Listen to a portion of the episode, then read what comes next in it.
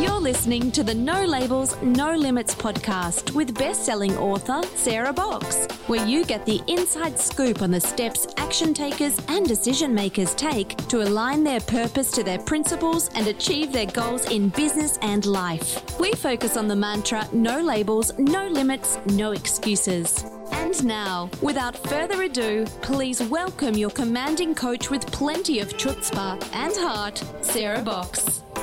Hey there, this is Sarah, your host of the No Labels, No Limits podcast, a podcast all about shedding, limiting labels and beliefs. This week, we continue our conversations about Enneagrams. We're going to talk about a specific subpopulation a little bit more. And we are joined by our guest, Elizabeth Brennan, founder of Sound Mind Enneagram Coaching. Now, Elizabeth has a real passion and connection in her heart to moms of children, especially those who have developmental delays. Her own daughter has a speech delay that they've been working on for the past year, and at the same time discovering additional struggles with sensory integration. And think about that, moms. Or moms-to-be, or moms, grandmoms. Think about how overwhelmed you might be feeling if you had just started discovering these things, all while you're also running a business, having a life, all of that. So Elizabeth's going to talk to us a little bit more about that. In fact, we're going to talk about how we should think about the Enneagram, how it can help support moms in their roles as moms. And then what do moms do if they know their type and are using it to support themselves and their growth, but they don't know their spouse's type? What do we do in those situations? And then finally, on a more personal note, I'm going to ask Elizabeth to share what it's like to be her type, which is a social 6 with a 5 wing from a mom perspective. So now with that, let's welcome our guest today, Elizabeth Brennan. Hey, Elizabeth. Hey, Sarah. Thank you. Well, I'm glad to have you on the podcast. I'm very interested in your personal story about how you came to use the Enneagram, what it means to you, and how you've grown through your relationship with your daughter, who gives you special opportunities to grow yourself. But before we start that, I want to ask you the question I ask all my guests, and that is whether or not there's something that you do every day that helps you stay true to yourself and living on your own purpose and calling. Oh, my Bible study, 100%. And some days it's just looking up the verse of the day on BibleGateway.com, and other days it's a real detailed study. Right now I'm working through the fruits of the Spirit, and that's really helpful to me. And I even studying about patience this morning. And that has been something all week that I've needed when my 2-year-old decides that she doesn't really like nap time anymore. So that's, I start my morning that way every day. Okay. That's great. And so it's already the 2s. There we go. Yes. She turned 2 in December. Well, first of all, congratulations. It's a fun age as kids are growing and exploring. Yes. And I do remember, actually, I was a little older when I may have gone through the same thing as a kid, but all I remember was I was a little older, maybe 4 or 5. And I realized that was my mom's coping mechanism. We all needed naps, whether we were tired or not. It translated into we need quiet time, or she needs quiet time, because we had a big family. Yes.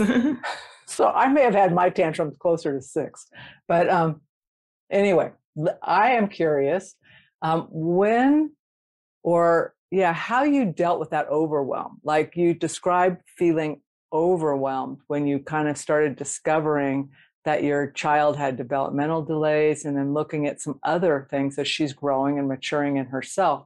How did you deal with that? Mostly really looking to other people and looking online for resources. I was able to connect with a lady at my church who, her son had gone through the same thing of just being a late talker, saying a little bit, but not really saying enough to make developmental people, happy about it. And when we first got the diagnosis, if you will, that my daughter had speech delay when she was 13 months old. And in my mind, that was like, she just started talking. Like, she doesn't have a delay yet. She just started talking. And so at first I kind of ignored it, like just the denial, like this is not a big deal. But after a couple of weeks, I started to notice, like, she really does only have a couple of words. She's kind of losing the words that she's learning. And that was scary. When especially every other milestone she'd hit, like on time or early, there was nothing holding this little girl back. And so to hear that only having four words was a concern at 14 months old, I was like, what do you mean? Nothing else is a concern. And that started eating away at my heart.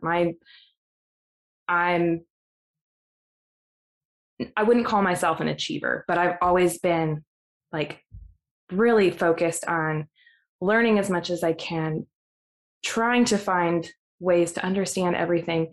And my siblings and I were all labeled as gifted and talented in school. And so those were things that just came naturally to us. And so to have something that I was like, but I don't know about speech delays, nothing made sense to me anymore about what I was supposed to do. And it started getting to this catastrophic thinking of, well, she's just never going to talk. What am I going to do with a child who never learns to talk if she can only say four words? And really taking the time to dive into God's word and listen and let him tell me, she is fearfully and wonderfully made. He knew her before I knew her. And he has plans for her that I don't know. Really grounded me. The fear was still there, but that grounded me. And so again, being able to turn to people who'd been through the same experience, listen to them say, yeah, it was really scary for the first several months. And then they start learning words and they start talking, gave me hope. And then being able to research on my own. I'm so grateful for podcasts because as a busy mom with a child clinging to me all the time, I can't sit down all the time and just read and read and read like I would love to. And so I started listening to as many podcasts as I could find about speech delay.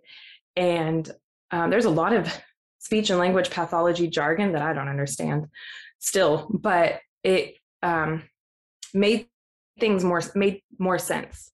And it made it more of an option to say, okay, I think speech therapy would be helpful.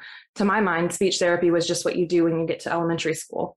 And then I was like, oh, I guess this is actually a useful tool. And so that's where peace started to come, again, from trusting in the Lord, but then also just practicing what are my resources? So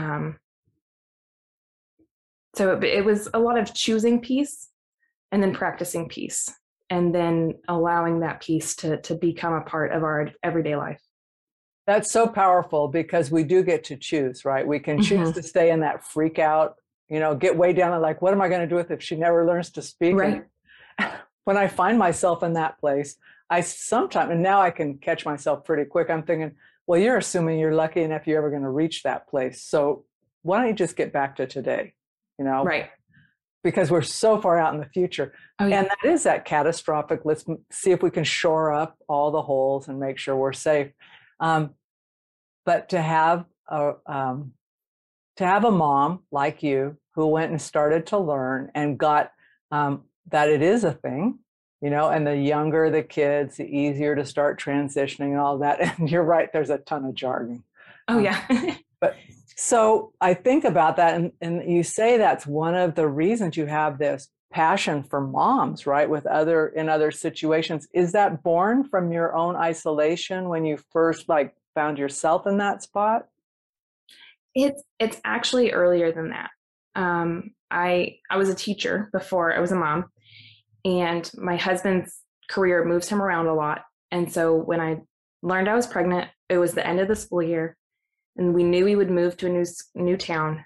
And I was like, I'm not gonna teach when I move. And I wanted to be a stay-at-home mom. And so I was like, well, I'll just take this time to learn how to be a stay-at-home mom. And being in a new town with no job. I'd always not really considered myself to be a career woman, but I was a teacher, and that's what I did. I taught people. I didn't just not, I didn't just not teach people, I guess. And so that was more than just even your paycheck. Is your orientation kind of like teaching people, period? Yes. Like it. So it's your vocation, and it was also like it's your gift. Is that what you, okay. I'm with you now. Okay. Perfect. And so I enjoyed that time. I enjoyed it immensely. But then when my daughter Saoirse was born December of 2019. And so I got to be a mom for about 3 months before the world shut down from COVID. And then I was a mom, but now I was on an island. And we all were, everybody was, we didn't know, like, can I go visit my friend or not? And then of course we had to move again in May. And so all that support system that I'd started to build that had been kind of yanked away while I lived there suddenly was completely gone when we moved to a new town, and we moved to a new town in the middle of shutdown. And then my husband had to go out of town for an entire month. And that was a dark time in my life of just being really a single mom for about a month with nobody that we weren't near family. We weren't near friends. We didn't know anybody in the town. And I didn't know who I was. I didn't know what I was doing anymore. Like I said, I'd been a teacher for so long, and now I was just taking care of a small child and trying to make sure our house didn't cave in on us. And that's where learning about the Enneagram really started to fill the gaps for me. I was crying out to God, I don't know what you want me to do. I don't think that this is the only thing. I don't think that you only want me to take care of this child and keep our house in order. Not that any of those are bad things. They just weren't what was giving me life at the time. And when I learned about the Enneagram, it gave me a chance to see myself reflected in God's eyes and to see that He had created me to have, in many ways, the anxieties and the struggles that I have for a purpose, not just to overwhelm me, not just to make my head spin, but that all of these were things that I was experiencing so that I could share with others that no matter what, He is with us and He loves us. And there were things I was learning that were strengths of mine that I'd never really considered strengths of mine before. Give me a for instance there. Loyalty. So you mentioned I'm a type 6. Loyalty is a strong, strong characteristic of type 6s. And I've never considered myself a loyal person before. That my 5 wing is very strong, and that's kind of an isolating personality type, very introverted. And so I often do the withdrawing before I actually do the type 6, trait of going to people. So I'd always kind of felt myself as being that introvert. And it didn't make sense until I was learning about the Enneagram that loyalty shows up, and it's very strong. It's just quiet. It's not as in your face as some people think of a loyal person, of always being there, always trying to reach out. Mine was a lot quieter. There are people that to this day I've not heard from or been able to stay connected with, but I think about them all the time.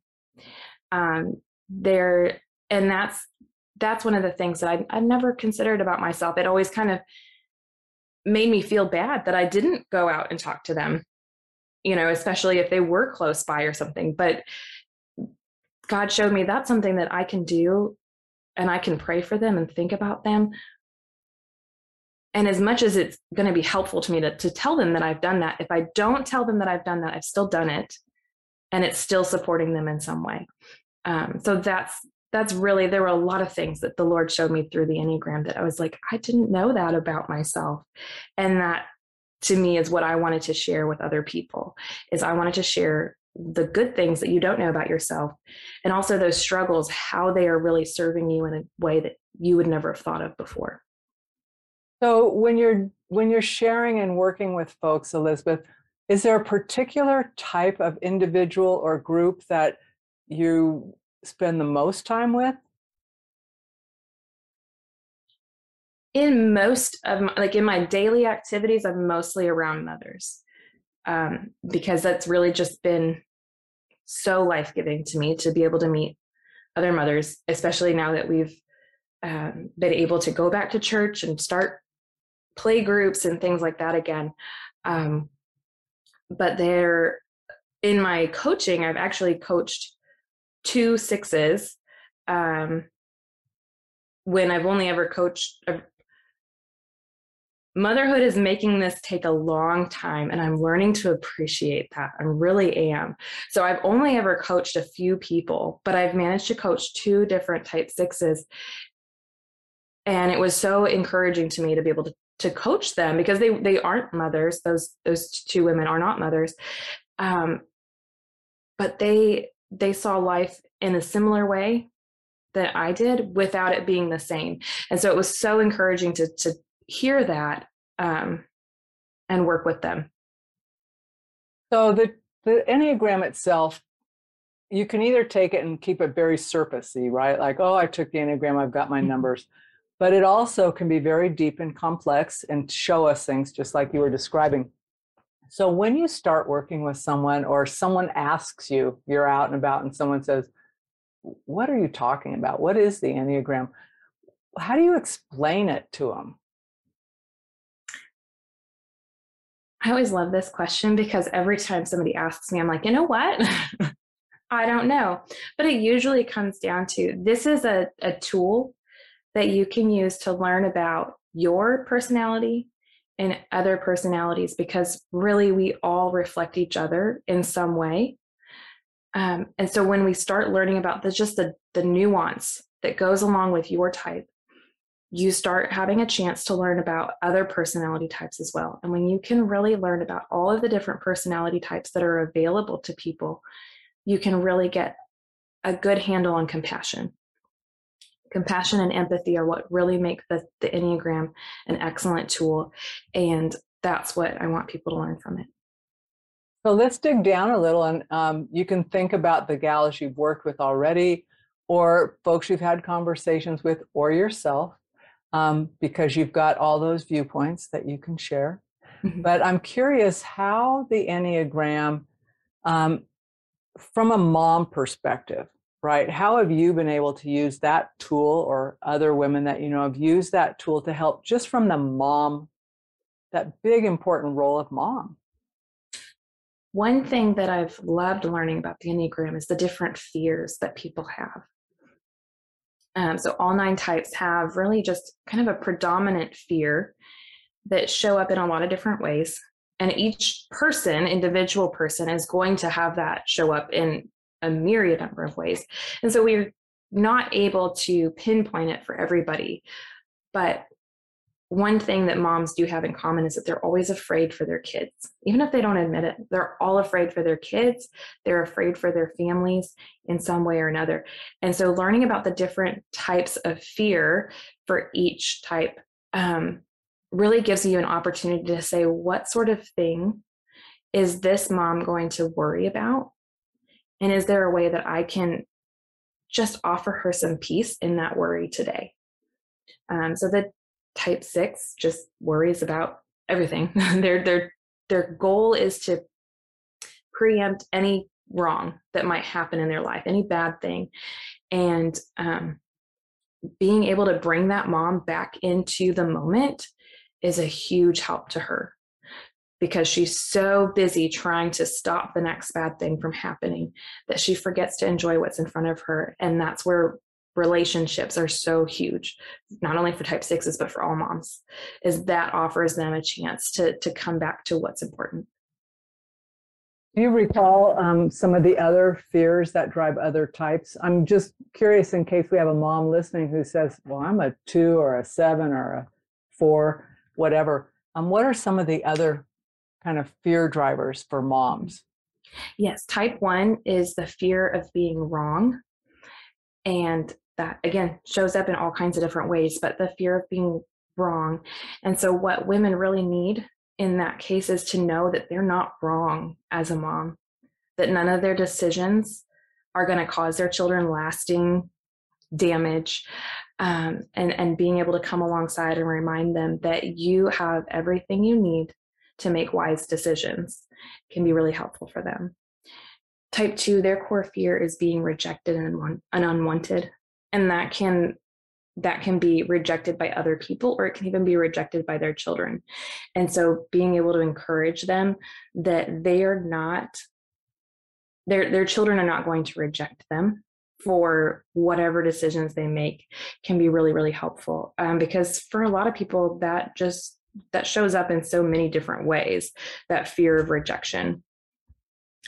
And type 3, their core fear is being seen as unsuccessful. And again, every mother wants to be successful with her children. And so being able to point out the ways to her that she is being successful is helpful. And being able to separate that from her children can really help, because a lot of times type 3s will get tied up in their children. And so being able to show type 3 mother how she is successful for herself, for her family, for her children, but not necessarily making her children successful can be really powerful. Type 4s, their core fear is being inadequate and being not unique. They love the thought that they can be something that nobody else is. And pointing out to a type 4 mother that she really has a unique way with her children, that she understands them in ways that nobody else understands them, can be so life-giving to her. Type 4's core fear is to be annihilated or invaded, or to have obligations that they feel like they don't have the energy to complete. And for a type 5 mom, that can mean her children might feel like an obligation to her sometimes. And that mother really needs to find a way to have a support system and it's tricky with 5s, because they really feel like they want to be independent. They don't believe they need a support system. But finding a way to be a creative support system to a type 5, so that she knows she's not the only one responsible for her children, is a really beautiful thing for her. And so again, and type 6 just again is that their core fear is to just be not unprepared, to not be secure and not have their family be secure. Being able to offer that assurance that they are secure and bring them back to the moment when they're feeling insecure can help them so much.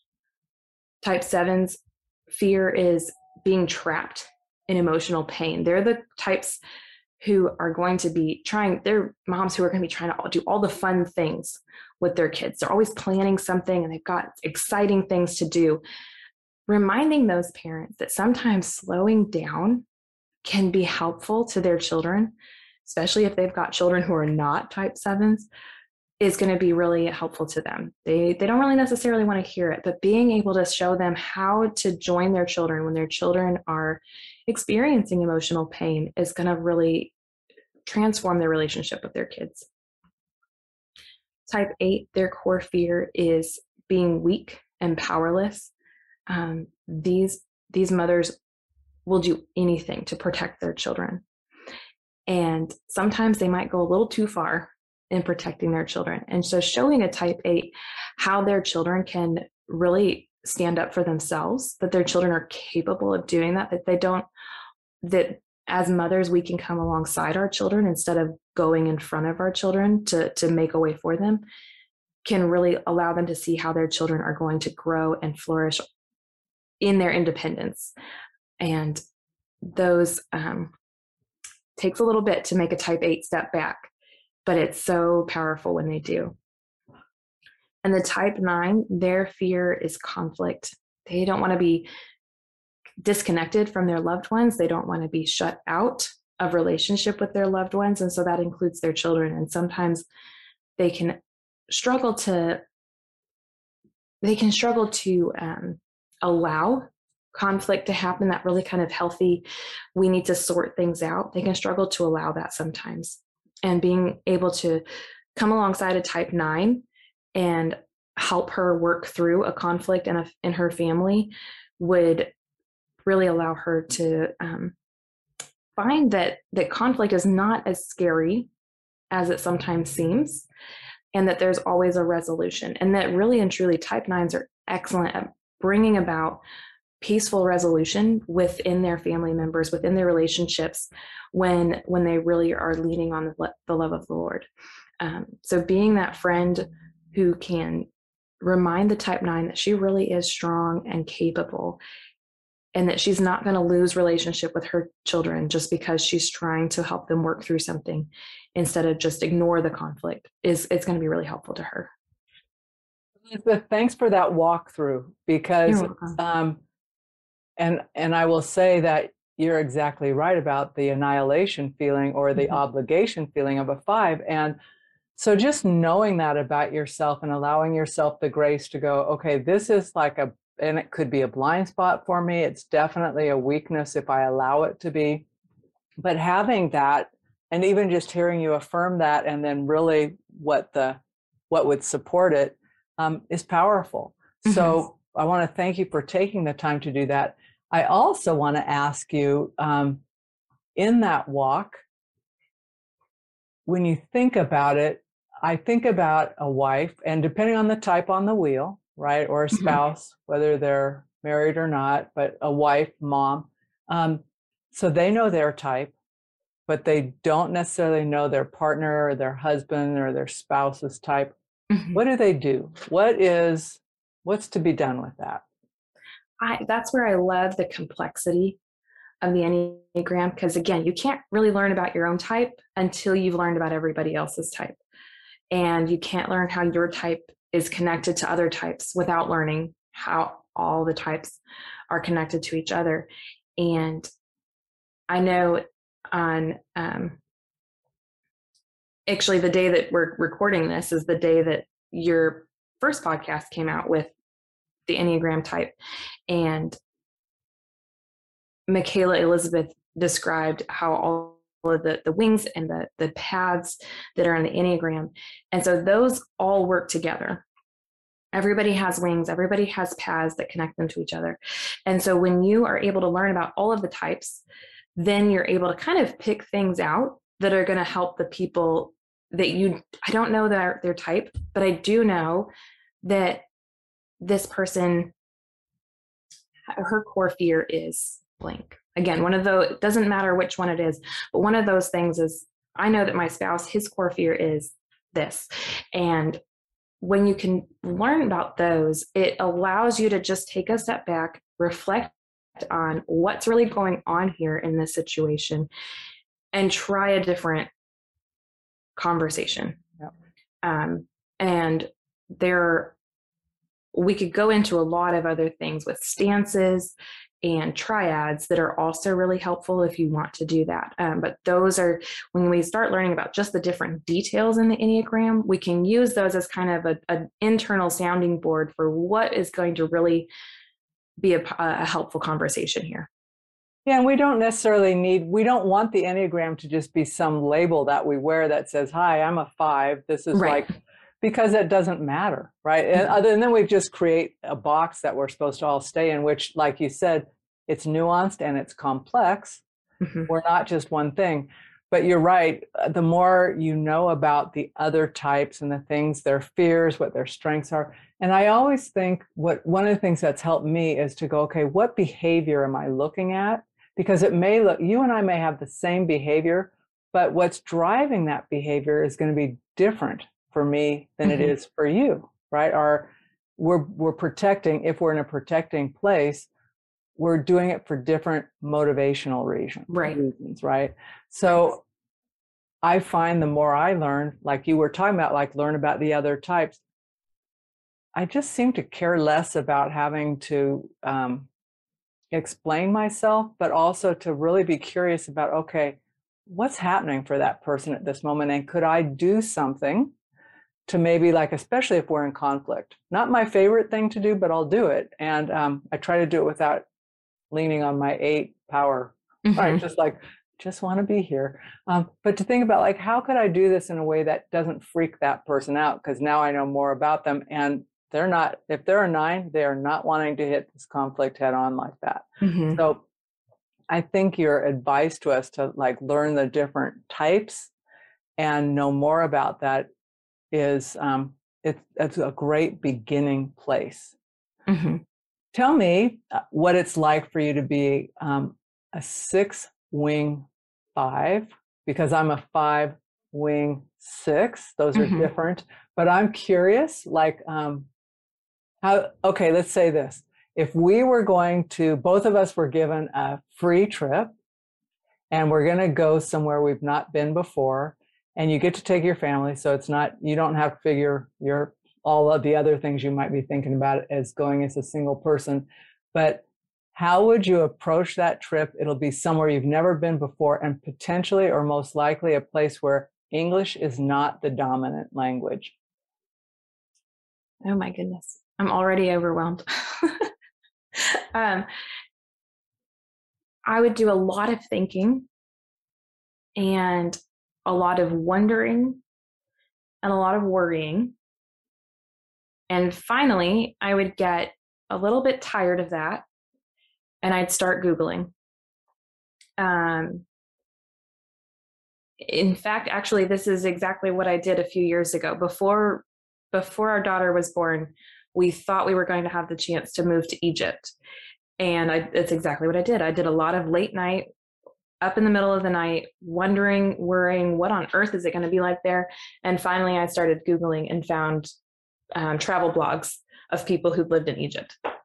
And so that gave me a lot of peace. It also gave me a lot more questions and a lot more things to do. And so then that's when I start making lists. What do we need to pack? What do we need to do? Do we need passports? What are our deadlines for passports? Because I will push the deadline all the way, even to the point where, oops, I think I need to expedite the passport because I forgot to pay the extra fee. Exactly. So, and that's where it gets a little crazy for me. It's like, I'll make the lists and I'll make the things, but that 5-wing kind of pulls in of 5s are not doers. They are thinkers and they are not doers. And so they often forget they'll think so much, they forget to do. And that's where that 5-wing comes in for me, is I will think so much that I forget to do, and I will have planned what I need to do, and then I don't execute it either on time or completely or something.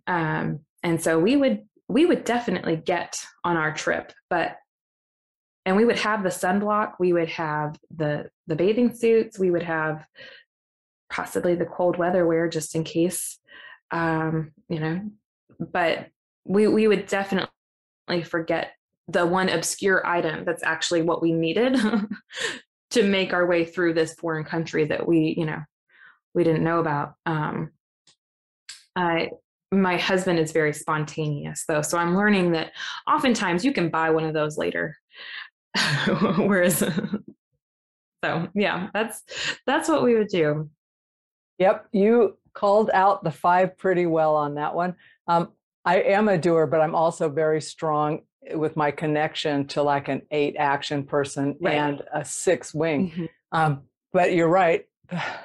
The only reason I know about the expedited fees is I've been there. It's like, yes. Oh yeah, I knew we needed it, but I never checked to see where our thing's going to expire anyway. Right. So, but that's funny. But it is right. It's good to know that about yourself, because then you can put protections in. And that is one of the mantras that I have adopted, because I too do lists and then I cross them off. I don't care about them that much. I just don't want to have to like waste time once I'm somewhere else to like fill it in. But my husband said, we're not leaving the planet. We can get that. If we forget something, we can get it wherever we are, right? Mm-hmm. They will have something similar or whatever. But that whole concept to me is like, well, maybe not what I think we should have. So learning, and you laugh, you just go, you're absolutely correct. Right. And the pressure goes off and you just go, okay, what are the must-haves? So anyway, with that, do you know your husband's type? He believes he is a 3. And I always say it that way because as a 6, I'm constantly questioning. Just, it doesn't stop. There is a desire for certainty that is never fulfilled. And he knows that, and he's learning to appreciate it in many ways. So he says he's a three, and he more than likely he is correct. But there's always a part of me that's questioning, like, well, you did this and that's not, I don't know about that. It's fun to discover together. Mm-hmm. Yes. Oh my goodness, it is. It's been a journey for him because it was not his idea to learn his type. It was my idea. And he started off thinking he was a 7, and then he decided he was a 9. And now we're finally pretty confident in 3. And so that's really what allowed me to see, like, okay, it doesn't really matter what type he is, as long as I know how to ask the questions with grace and compassion when something comes up that it would be helpful if I knew his type, but it's okay that I don't. Helpful, but not necessary, right? Because you know yes. you. And if you yes. know you, we can figure out you can interact in a way that's in your highest and best. So, mm-hmm. So what's the best way for people to connect with you, Elizabeth? I am actually really excited to start launching my new website.